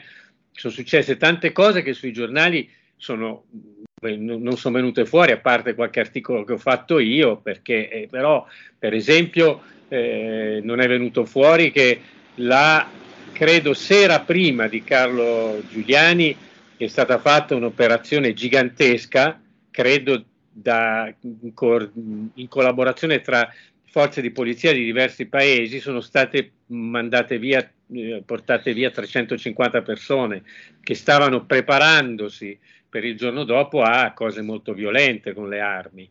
No? Eh, si narrava addirittura di container eh, di ghiaccio eh, sufficienti per contenere, si narrava, eh, io non li ho visti, sufficienti per contenere 2000 cadaveri. C'era Bush, certo. Bush. due mesi dopo c'è stato l'11 settembre, quindi eh, cioè, era, c'era un contesto internazionale particolare, molto particolare dal punto di vista del, della violenza e del terrorismo. E in effetti, per esempio, una delle cose che non è stata raccontata è che una mattina a uno dei checkpoint eh, gestito dai carabinieri, eh, a un certo punto un carabiniere si accorge che c'è qualcosa che non va, cioè un, un- qualcuno è arrivato con un'ape, eh, le, le- le motorette, Sì. le ape eh, del latte, l'ha lasciata vicino al checkpoint prima di entrare nella zona rossa, ovviamente, e se n'è andato. E questo si è insospettito ed era a carico di esplosivo. Quindi Bene. Li hanno, e- evitato, per esempio, un, eh, cioè sono successe tantissime cose. Poi c'erano tutti questi, eh, c'era la- la- la- le, le- le forze di polizia che avevano, viaggiavano su frequenze diverse, quindi non comunicavano, successi liti tra polizia, carabinieri, guardia di finanza, vi ricordate i, i Robocop della, della guardia di finanza? No? Che mi, mi fu, fu buffo perché io avevo un albergo lontanissimo, mi ero preso perché così camminavo e vedevo in fondo, in fondo, in fondo. E per, per a un certo punto mi, mi sbaglio ed entro eh, per, eh, lungo il porto, diciamo, per raggiungere il mio albergo, entro in una zona dove non potevo stare, no? E, e quindi vengo fermato da questi rogo- Robocop. E io dico, guardi, sono un giornalista, questi all'inizio sono, aggre- sono aggressivi, poi darano i documenti e uno mi chiede, vede Gregoretti, mi chiede, ma lei è parente di Ugo Gregoretti? E allora mi ha com- e allora mi ha lasciato passare. Ah, ecco, gli piaceva Gregoretti. Se gli avesse fatto schifo contro Fagotto, mi sa che si sarebbe arrabbiato. Eh, no, cioè, questo, insomma, poi anche eh, c'era eh, invece un mio zio materno che aveva proprio la casa eh, al porto di Genova, hanno fatto delle ristrutturazioni di appartamenti molto carini, si era preso un mini appartamento che a un certo punto, a una certa età, aveva deciso di fare il single, nonostante avesse tantissimi figli, eh, e si era preso questo appartamento proprio sul porto, che era di fronte alla suite dove al Jolly Hotel alloggiava Bush, quindi c'erano tutti i cecchini sul tetto. Ma io e lui entravamo, uscivamo tranquillamente. Certo. Capito? Ecco, io andavo a casa Molto all'italiana, direi. molto all'italiana, però voglio dire, sono state giornate dure e, e secondo me, eh, ritornando a Placanica, eh, ca- capisco poi che ci possa essere il sospetto che abbiano provato a farlo star zitto perché ha subito anche un incidente, Certo. una certa entità, che lo abbiano abbandonato, che lo abbiano cancellato, perché questo è anche un altro sistema no, che viene usato. no? Molto spesso vengono, eh, vengono usati due sistemi, uno ti cancello ti abbandono, l'altro ti accuso di cose che non hai fatto e quindi ti- ti- no, è pieno di servitori dello Stato che sono finiti male. eh, non so, adesso non voglio dire, ma non so, mi viene in mente anche il caso Contrada che è pieno Esatto, avevo pensato proprio a lui, a Bruno Contrada. di, insomma, povero Placanica è una vittima. Io poi non so neanche più adesso lui cosa stia facendo, so che non è più nell'arma dei carabinieri. ovviamente. No, questo no. Effettivamente non lo so nemmeno io che fine abbia fatto Mario Placanica, che vita conduca. Se ci sta ascoltando, che si faccia vivo, insomma, a noi piacerebbe ritrovarlo e piacerebbe parlargli, perché dopo tutto questo tempo vorremmo sapere, insomma, che cosa ne è stato di lui, o se uno dei suoi avvocati vuole contattarci, basta andare su www.radiolibertà.net, cliccate su chi siamo, i conduttori, scegliete il mio faccione e mi mandate una mail eh, direttamente perché sarebbe bello ritrovarlo, sarebbe bene sapere che cosa sia stato di lui, anche perché sì, all'inizio, all'inizio io ricordo Fini e Berlusconi che dissero no, è stato un atto di legittima difesa, dobbiamo tutelare questo ragazzo, qua e là, dopodiché finito tutto, sparito tutto, abbandonato. Eh, certo. E se Quasi- fosse, se fosse eh, diciamo, vero quello che io ho raccontato, quello che io ho eh, verificato, diciamo, Sì, eh, l'ipotesi che ho seguito, che ho raccontato, eh, come posso dire, fare subito il cordone protettivo dicendo legittima difesa eh, serviva a allontanare qualsiasi riflettore dalla vicenda, Certo. ecco, perché la verità eh, eh, eh, era un'altra molto più pesante e quindi poi poteva anche essere abbandonato questo ragazzo, no? Esatto. E questo tornerebbe nell'ambito del discorso che abbiamo fatto martedì scorso parlando della presenza di agenti provocatori. Sì, eh, agenti provocatori secondo me è, è fin poco, perché agenti provocatori organizzati, agenti provocatori organizzati che eh, strutturati, diciamo, strutturati. Poi eh, Genova, Genova è una cosa... eh, eh, eh, la retorica direbbe una profonda ferita della democrazia, no? Mm. E vuol dire che, che è stata una, una porcata gigantesca tradotto, è stata una porcata finalizzata boh, politicamente, mh, sicuramente non favoriva eh, il governo Berlusconi, sicuramente. No. Ecco. Però non so se fosse quello il punto centrale. For- forse quello era uno dei motivi per cui bisognava fare tutto quel casino a Genova, però io non riesco a tenerlo scollegato a tutto- da tutto quello che poi è successo nel mondo, perché Certo. è successo, da lì è cominciato un...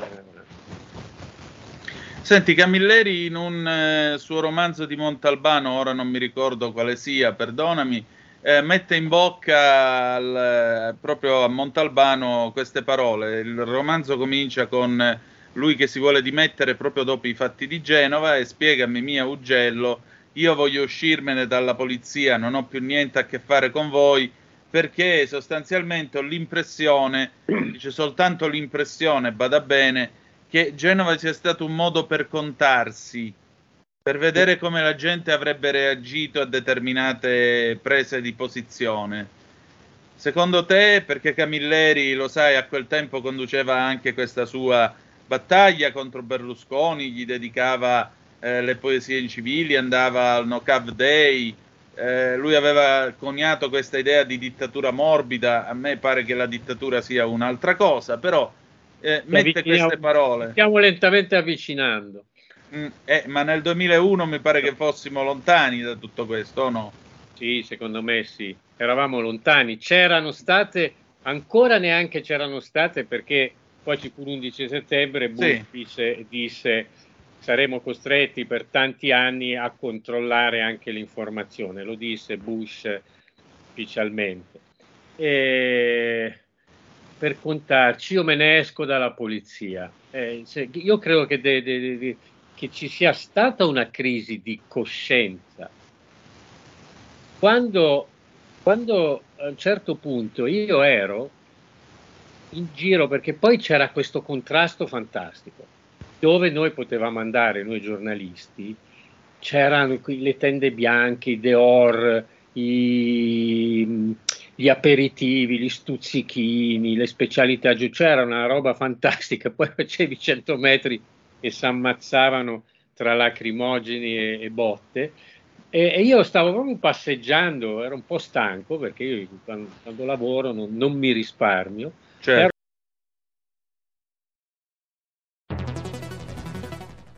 La radio è sempre di più ovunque. Io la radio la ascolto in auto con tutti i nuovi programmi, perché ho la radio DAB. E tu? Io al lavoro ascolto la radio dal mio computer. E tu? Io a casa l'ascolto dalla mia TV. E tu? Io l'ascolto dal mio telefonino, con Radio Player, l'app delle radio italiane. E tu? Io la radio l'ascolto con lo smart speaker. Oggi 35 milioni di italiani ascoltano la radio così. E tu? La radio, ovunque, sempre di più. Anche Radio Libertà è su Radio Player Italia. Ero stanco, mi stavo rilassando, ho detto vabbè, stasera forse non succede niente. Stavo passeggiando con, con il mio zio che aveva la casa al porto, lui eh, aveva fatto anche delle foto. A un certo punto eh, mi chiama mia cugina, perché io sono nato a Genova, quindi ho dei cugini a Genova.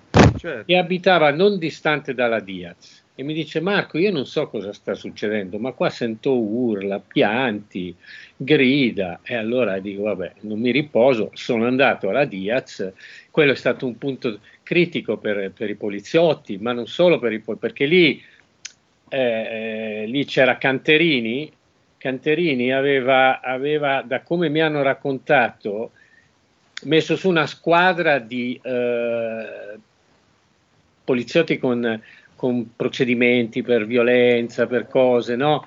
E poi mi dicevano persino che c'erano dei carabinieri vestiti da poliziotti, tutte cose da verificare, ma possibile. Io arrivo, c'erano queste porte chiuse, sbarrate della Diaz, fuori c'erano già Uh, non so, una colonna di ambulanze come se già fossero preparati e, e poi dall'altra parte della strada c'erano degli altri, altre, degli altri edifici, in mezzo c'era Agnoletto che, che pontificava, eccetera. Poi aprono la porta, il portone della Diaz e cominciano a uscire poliziotti con questi sacchi dell'immondizia no, con dentro della gente. Io non so se è morto anche qualcuno lì dentro. Però. Sicuramente è stato. Io poi sono entrato, ho fatto tante foto, c'era sangue dappertutto. C'erano questi assi di legno con dei chiodoni che avevano probabilmente divelto da qualche parte, che però i chiodi erano pieni di sangue. Era tutto distrutto. Mi dissero che in realtà quell'operazione serviva perché dentro nel computer della Diaz c'era tutta la rete degli avvocati dei, dei no global, eccetera. Le serviva per eh, identificare, per prendersi questa rete, di, di, di, avevano su una rete di avvocati importanti. I computer erano tutti distrutti. A scuola dentro era tutto distrutto, c'era sangue da tutte le parti. Io non so se lì dentro davvero si nascondessero dei terroristi. Voglio dire, io sto sempre sto generalmente dalla parte delle forze dell'ordine come cittadino, come però no? lì hanno fatto, lì e a Bolzaneto, hanno fatto delle cose terribili. terribili. E eh beh, i cori 1, 2, 3, viva Pinochet, quella roba lì. Eh, ma hanno picchiato tanto. C'è il figlio di, di un giornalista sportivo famoso di Torino che non so se ha perso l'uso dei testicoli che era, un, era, una specie di pretino laico, cioè era una di queste organizzazioni cattoliche che pregava dalla mattina alla sera, l'hanno preso, l'hanno portato a Bolzaneto e l'hanno preso a calci nei testicoli con gli archivini, per quanto, perché?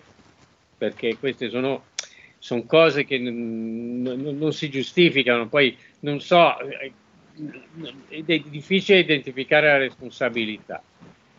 Però eh, di chi è la colpa, perché è successo. No? Qualcuno ha paragonato Genova quei giorni, una mia collega che ha lavorato tanto nei Medio Oriente, ha detto sembra l'intifada e in effetti c'erano dei, delle assonanze, però porca vacca, lo Stato ha perso la Trebisonda in quei giorni secondo me, non so perché, so perché e per come, ma comunque è successo. Ed è un dovere ricordare che sia stato. Grazie Marco. Grazie a voi. Ci ritroviamo martedì prossimo, grazie eh. ancora. Eh. Ciao.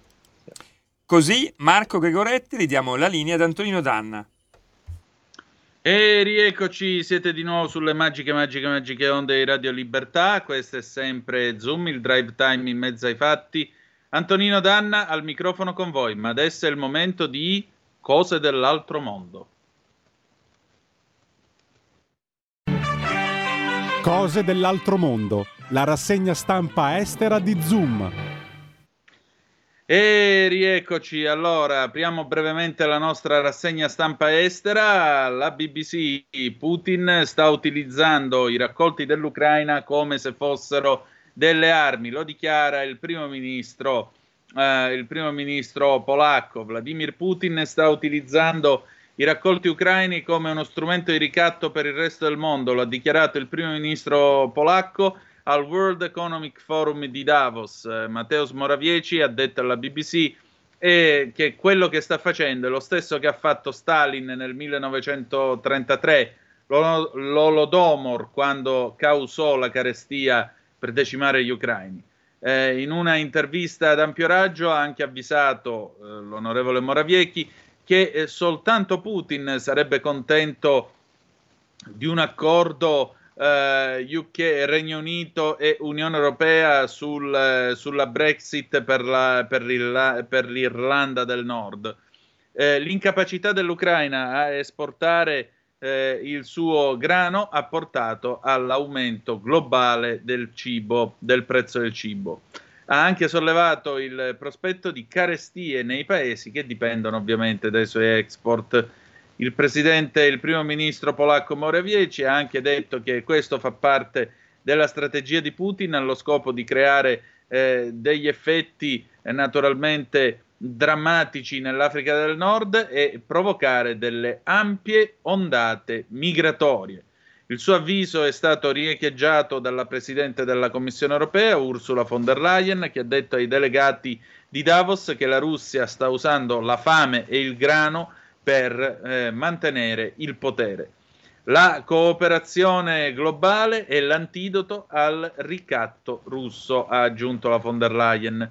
Crescono, delle, eh, crescono i terrori che il blocco navale nel Mar Nero stia causando ulteriormente una crisi globale del cibo e soprattutto lunedì il vice primo ministro dell'Ucraina ha chiesto alla comunità internazionale di creare un, eh, un passaggio, un corridoio umanitario per permettere a milioni di tonnellate di grano che sono al momento ammassate in Ucraina di lasciare il paese. Yulia Svirdirenko, la vice primo ministro dell'Ucraina, ha dichiarato alla BBC che tipo, eh, che c'è bisogno di un qualche tipo di corridoio di questo genere. Un portavoce del governo del Regno Unito ha dichiarato che il suo paese sta lavorando intensivamente con i partner per trovare dei mezzi per permettere la ripresa dell'export di grano. In ogni caso, non ci sono al momento attuali piani eh, perché le eh, navi da guerra della Marina britannica aiutino a rompere il blocco navale russo. Questo è stato aggiunto dal portavoce del governo di Downing Street 10. Eh, le immagini, tra l'altro, via satellite prese dalla Maxar Technologies, questa società che vi abbiamo già raccontato in passato, che si occupa di geointelligence, insomma, spioni privati, hanno eh, mostrato il fatto che eh, ci sono delle spedizioni di grano, c'è del grano che viene imbarcato su una nave russa nel porto di Sebastopoli eh, in Crimea. La BBC al momento non è stata in grado di verificare in modo indipendente però le fotografie che sono state diffuse da Maxar Technology. Mentre questo accade, Boris Johnson vacilla sempre di più perché la BBC ancora una volta ci informa del fatto che eh, il Partygate, questa storia delle, delle festicciole che sono state fatte a Downing Street al 10 ehm, nel corso del come si chiama nel corso del lockdown che è stato imposto al Regno Unito da Boris Johnson nell'anno 2020, beh, si era già parlato di una festicciola il 19 di giugno del 2020 per il compleanno del primo ministro, ma ora ci sono degli insiders, c'è qualcuno da dentro Downing che ha parlato eh, con la BBC e ha riferito di come eh, lo staff eh, del, del, parla- che assiste Boris Johnson si sia riunito e assembrato e abbiano sedu- ah, ci, siano, ci si sia seduti addirittura in braccio l'uno all'altro e di come poi sia stato lasciato all'aperto tutte le cartacce della festicciola. Per la prima volta quelli che hanno partecipato ad alcuni di questi eventi hanno dichiarato, hanno raccontato a BBC Panorama, che è il programma d'inchiesta della BBC, in dettaglio che cosa hanno visto.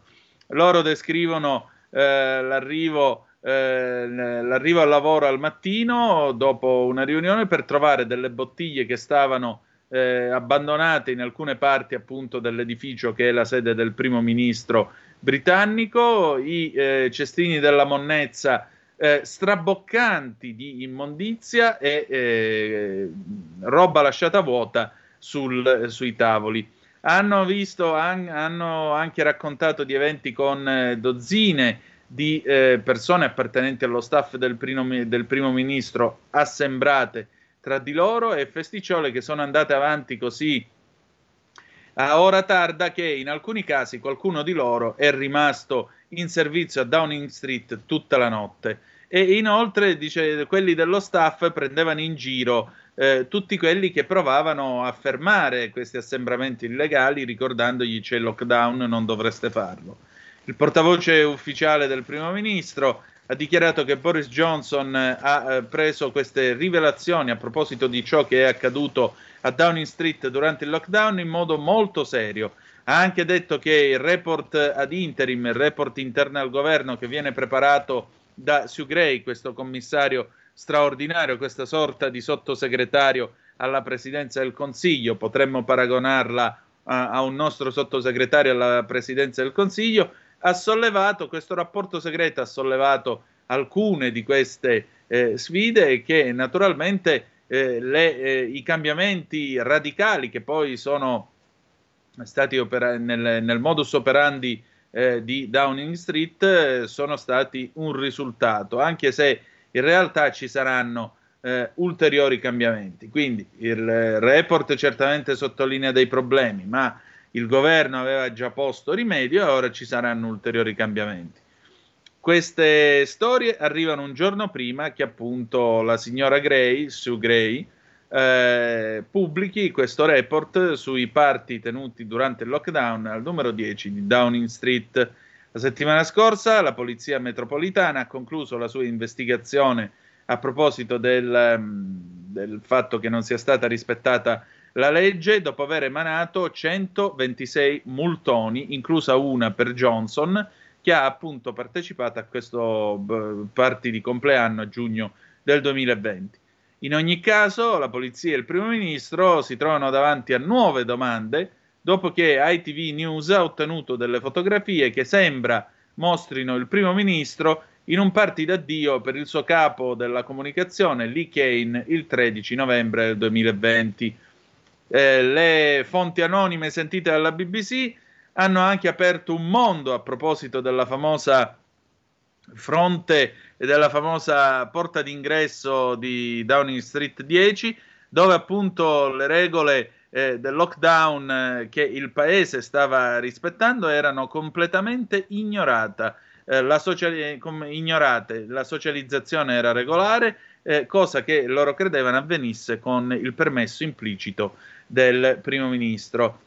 Addirittura uno, del, uno de, di questi appartenenti allo staff descrive eh, il, il, diciamo così, la, la, la festa di, di, di, congedo di Lee Kane, l'evento del 13 novembre 2020, nel quale il primo ministro è stato ritratto mentre alzava un calice, cosa per la quale però lui non è stato al momento multato. Andiamo a vedere se si carica la tassa, se no carichiamo Xinhua, l'agenzia stampa cinese che naturalmente ci dà le ultime notizie da Pechino. Non capisco perché la TAS stasera non si voglia caricare, ma abbiamo cominciato col blackout, quindi ci sta tutta che perda colpi anche la TAS e Xinhua.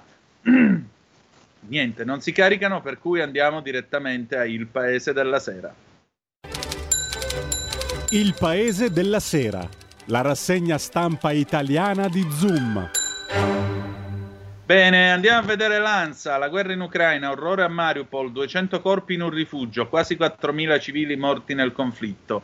La cronaca, Medvedev critica il piano italiano per la pace. Cremlino, non abbiamo ancora visto le proposte dell'Italia.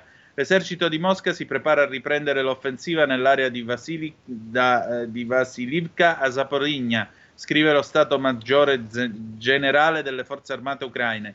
ONU, quasi 4.000 i civili morti. Von der Leyen, Kiev deve vincere, faremo di tutto per questo. Uh, Mosca reagirà alle strutture NATO in Finlandia, Svezia.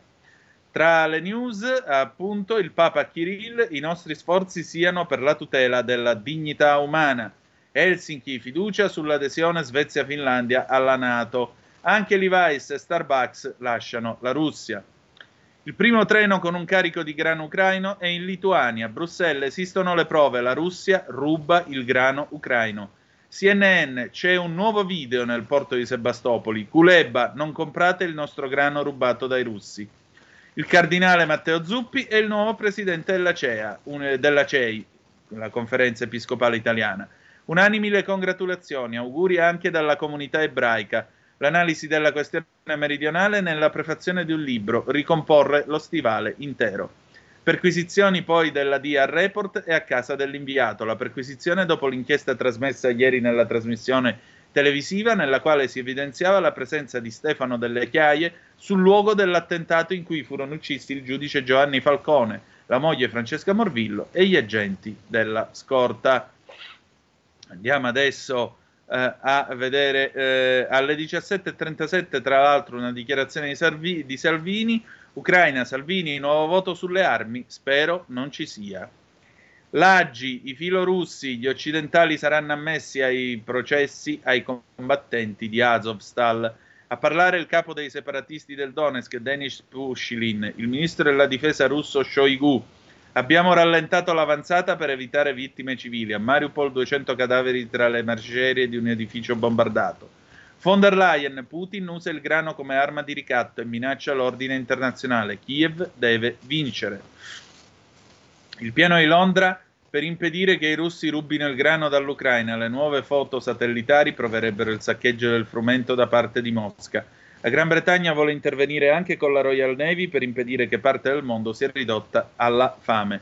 Invece, come la BBC ha detto, per il momento non ci sono piani per, forta- per forzare il blocco. Le promesse di Biden a Taiwan che eh, irritano la Cina, il presidente degli Stati Uniti traccia un parallelo tra l'invasione russa dell'Ucraina e la minaccia cinese nell'Indo-Pacifico. Pechino non c'è forza al mondo che possa fermare il popolo cinese dal raggiungimento della completa riunificazione nazionale.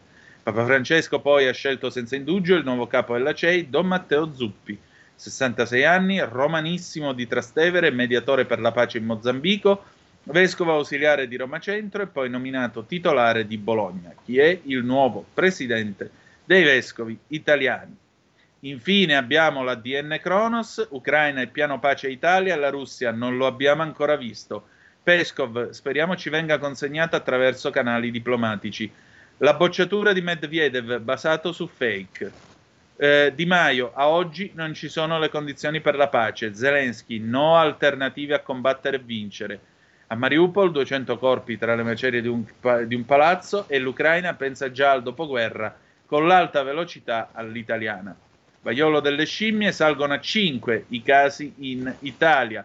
Un quinto caso è stato notificato dall'Istituto Spallanzani di Roma e un italiano di ritorno dalla Germania. Covid in autunno, vaccino aggiornato e richiamo generalizzato. Le parole dell'assessore alla sanità della regione Lazio, Alessio D'Amato.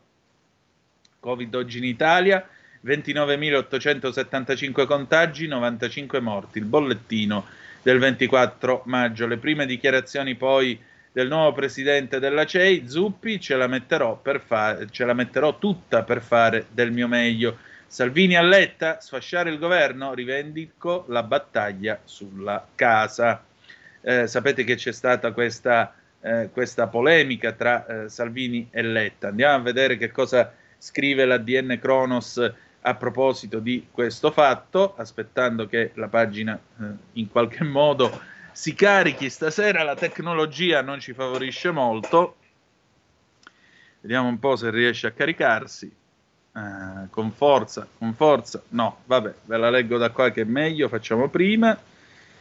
Uh, allora, DN Kronos, andiamola a cercare di qua, in modo tale da darvi anche quest'ultima notizia. Eccolo qua. Nel frattempo possiamo togliere anche la condivisione dello schermo, tanto non serve più.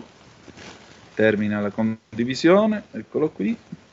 Dai che ce la facciamo. È un po' come quando a scuola il professore cercava, cercava, cercava e la, de, tutti gli studenti appresso, tutti, scattava la risata dietro. Sto sentendo le risate. Covid, eccolo qua. Zuppi, non ci interessa, lo abbiamo già data la notizia, andiamo giù. La Russia ruba il grano all'Ucraina, siamo sempre sull'ADN Kronos che vi stiamo leggendo. Salvini a Letta, ecco qua, finalmente. Sfasciare il governo, rivendico la battaglia sulla casa. Il leader della Lega difende Berlusconi dopo le ambiguità appunto a proposito della eh, della battaglia mh, mm, a proposito dell'Ucraina, dice ingeneroso e ingeneroso criticarlo. speriamo di riuscire ad aprire questa benedetta pagina, se no si sono già fatte le 19.54 e mi sa che possiamo andare verso la fine della nostra puntata odierna. Niente, non funziona neppure questo. Ok, allora, eh, noi chiudiamo qui la nostra puntata, ci ritroviamo domani alle 18.05 trattabili, avremo con noi Martina Loss e poi Marta Ottaviani con il suo nuovo libro Brigate Russe, un libro che eh, credo vi interesserà perché si occupa appunto di tutte le fake news inerenti, inerenti eh, questa guerra in corso. Ah, ecco, finalmente l'ADN Kronos. Scontro Letta-Salvini, il segretario del PD non mi ama e non capisco perché, visto che dovremmo essere tutti uniti in questo momento, dice il leader della Lega. Se per sfasciare il governo intende aver vinto la battaglia contro la tassa sulla casa, allora la rivendico. Come sul catasto, qui sui balneari non ci siamo impuntati per un capriccio, aggiunge, spiegando di essere fiducioso sul raggiungimento di una possibile intesa sui balneari. Bisogna lavorarci, sono fiducioso che si possa trovare un accordo, dice. Letta, che non risparmia di attaccarmi, oggi ha detto una cosa che condivido e sostengo da tempo. Serve un incontro Zelensky-Putin. L'incontro è la via migliore. A proposito della guerra, Salvini dice pure Penso che questi tre mesi di guerra abbiano stancato tanti. Io andrei a vedere le carte in mano a Putin, andrei a parlare con Mosca. Pur di arrivare alla pace, io voto con chiunque, parlo con chiunque. La pace non mi imbarazza mai, conclude il segretario della Lega. Noi concludiamo invece qui, grazie per essere stati con noi. La canzone d'amore con cui ci lasciamo è Il Banco del Mutuo Soccorso, Moby Dick del 1983. Alle 20.30 troverete aria fritta, come sempre, ci sarà una grande puntata della cozza. Che dire di più che the best is yet to come, il meglio deve ancora venire. Vi ha parlato Antonino Danna. Buonasera. Avete ascoltato Zoom, il drive time in mezzo ai fatti.